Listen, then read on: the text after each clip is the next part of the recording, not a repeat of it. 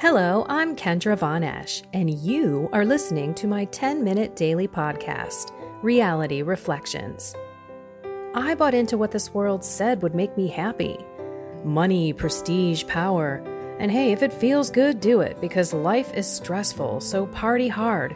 Do whatever makes you happy. But that didn't quite work out because I felt even more insecure, full of fear shame, and anxiety, and never, ever good enough. Then God found me and flipped my reality upside down and transformed my life. And I want this for everyone. So I left my executive career to help others find true acceptance, supernatural peace, joy, and love that only comes from a relationship with God. Here is my reality reflection for today. You were chosen, and you were born and are living for such a time as this. I know it sounds crazy. I've often thought I would love to be back in the 50s where women stayed home and took care of the family. You know, you could get things for a nickel the money actually was worth something. You didn't have to have two families bringing home the bacon, or at least not believe that you had to have that happen. You can always make it work. I was in the time where families were torn apart. Women's lib, while I wasn't in the the 60s, the drug time. I was born in the 70s, and by the 80s, it was all about the material world right? Madonna even had a song about it. And I know that I was living that life for a reason now. But at the time, I thought, is this all there is? And I really never thought about my life. I never really thought about heaven and hell and the afterlife and what happens when you die. I wasn't a spiritual person. I didn't talk about God. I didn't. I was a social, cultural person. So, whatever any politician said, even not even politician, maybe, you know, maybe it was more, actually, I know it was more the actors and actresses and athletes because those were the people that I knew more of. Of course, I knew who the president was, but I didn't know who people are like I do today. And I didn't really want to talk about news or politics. Why? Because I didn't know anything about it. So I stayed with my pop culture stuff. And actually, probably around 38, 39, I'd say that was probably when Obama was in office. And I started listening to radio, talk radio, not just radio. So I did start to get a little bit into politics and I would talk to my mom and dad about it. But I never obviously talked about religion. That was me to find out on my own and to bring into my family with stories. We're in this mess because Satan, who rules this world, has convinced many of us to live his perverted way of living. It's okay if you get divorced and you rip your family apart. Look at the kids that don't have fathers at all in their life. Look at how life, in and of itself, is questionable in terms of its value. If you're not born, you don't have the same value or rights as anybody else, which is totally wrong. Look at how women want to be like men, and now men want to be like women. In sports, because they couldn't cut it in their own biological field, right? They weren't good enough to compete with other men, so they're trying to take over women's sports. You had divorce was very rare when I was young. And now it's just as normal as getting up and going to work, getting up and going to school. The schools have been brainwashing our kids. The, the programming on TV from very young ages. Do a search on Disney. And sex and grooming. You'll probably get the most recent stuff on the grooming, but put like I don't know, you could even put the word Illuminati. There's a lot of them in there, but there are things that are in these shows for kids that shouldn't be for kids. Many people don't even know this. So I think for us to be alive at this time is to help educate that there has always been evil on earth. Always. It goes back to Adam and Eve, and it goes back to Cain and Abel, and it goes back to Esau and Jacob. There are lines of evil people, and they have done destructive things. And for God to punish Sodom and Gomorrah like he did, he must have been so disgusted with the way in which people were treating other people through the way that they were living, using drugs, being drunkards, and just having sex all the time with different people, having orgies, having homosexual sex, just being perverted unlike how God taught us and how God said would make us so happy, which would be finding that perfect person if you're called to marriage and being chaste with that person, meaning you don't have sex with anyone else, not even that person, before you get married in the holy matrimony, because it's three people that get married. It sounds so ancient and dark ages for us to talk about this to our kids, but we can honestly say, let's think about it. Child, daughter, if you're not having these discussions with your kids, you'd better start. Male and female, because the man needs to know, he needs to respect the woman, her body, her virginity, and be real sure that he isn't the first one that's going to take it, especially outside of marriage, because then he is causing her to sin, her to to be in in a state of mortal sin, going straight to hell.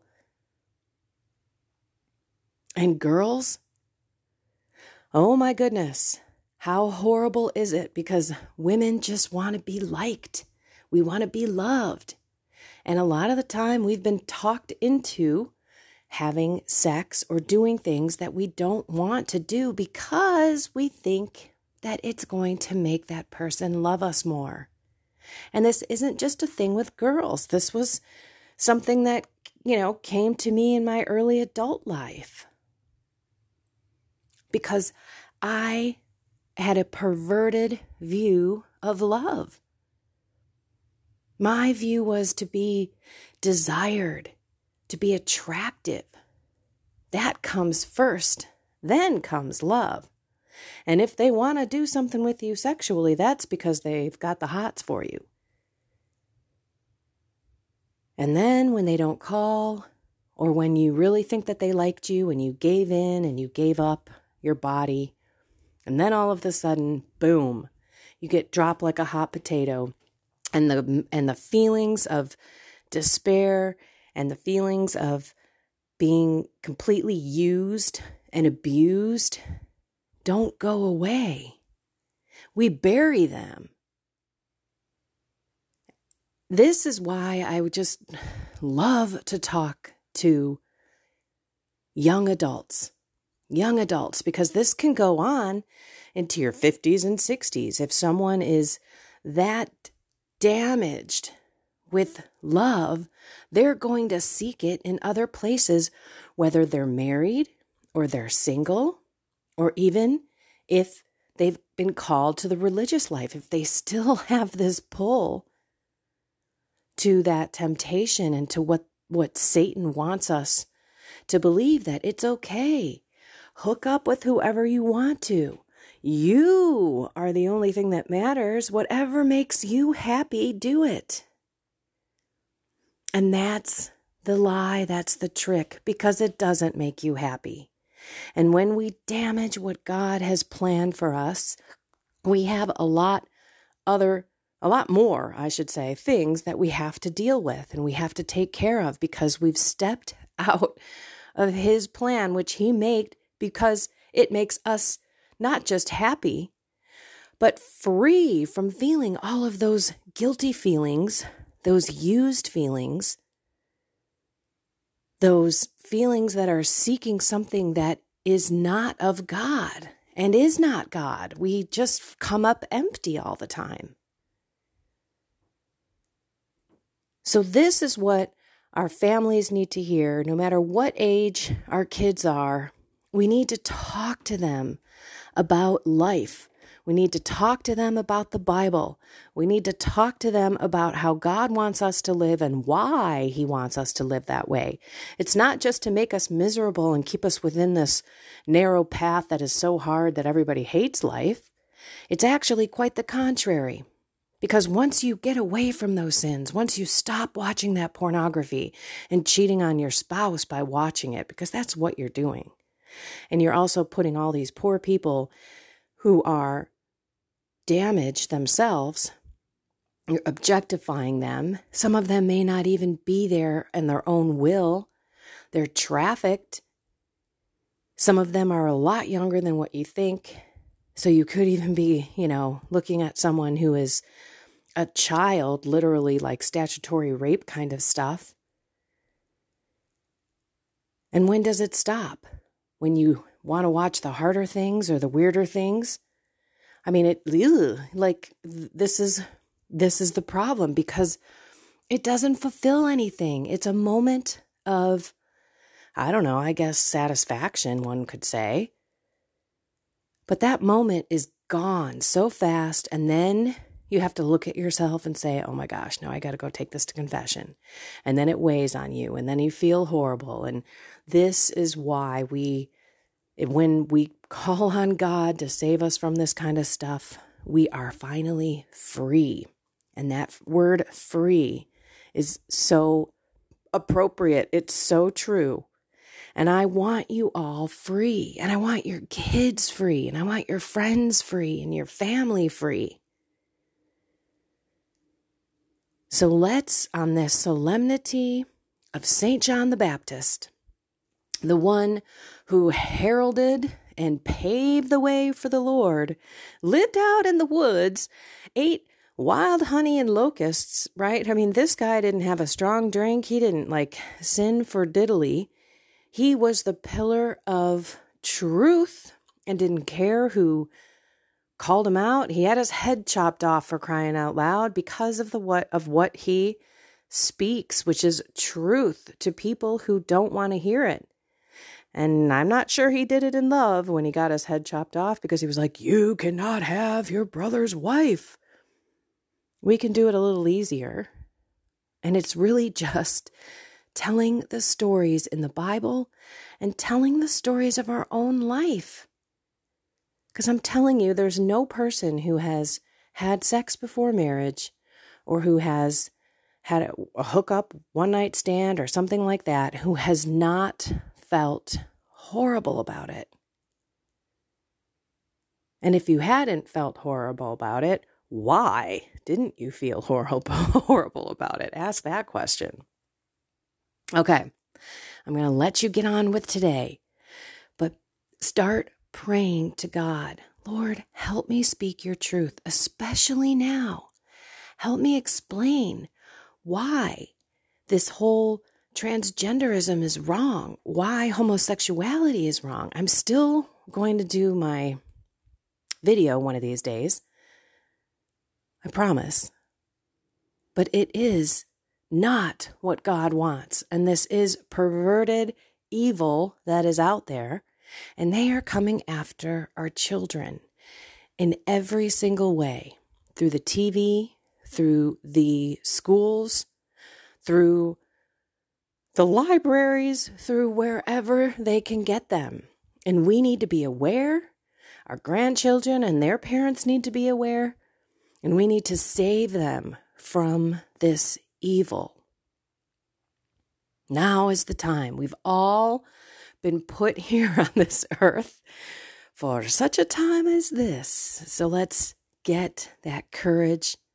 Let's research and find our stories, our personal stories as well. Because sharing and being vulnerable with people, sharing our own mistakes, make us relatable, gets us off of this little high horse so that we can meet that person where they are and love them. And this is a loving message. I'm not chastising anyone. I'm just saying, look, we've got to speak. We cannot be silent anymore. We can't look at Jesus and say, I was afraid of the labels of this crazy, crazy world, and that maybe my kids were going to hate me, my grandchildren, whatever. No. We speak, we listen, and we have a conversation. Okay, my husband's walking all over the ceiling above me, so I am going to go. I love you all. Find something more with God. Find that courage. Find that story. Find that love, that unconditional love that you want to share. And that is typically God and His ways. Have a blessed and inspired day.